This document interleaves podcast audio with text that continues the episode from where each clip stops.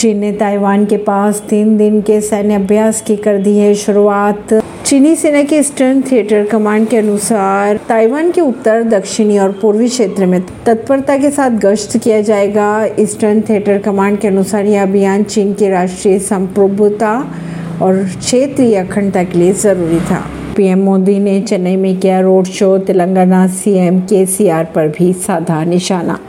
ऐसी खबरों को जानने के लिए जुड़े रहिए जनता सरिश्ता पॉडकास्ट से। परवीन दिल्ली से।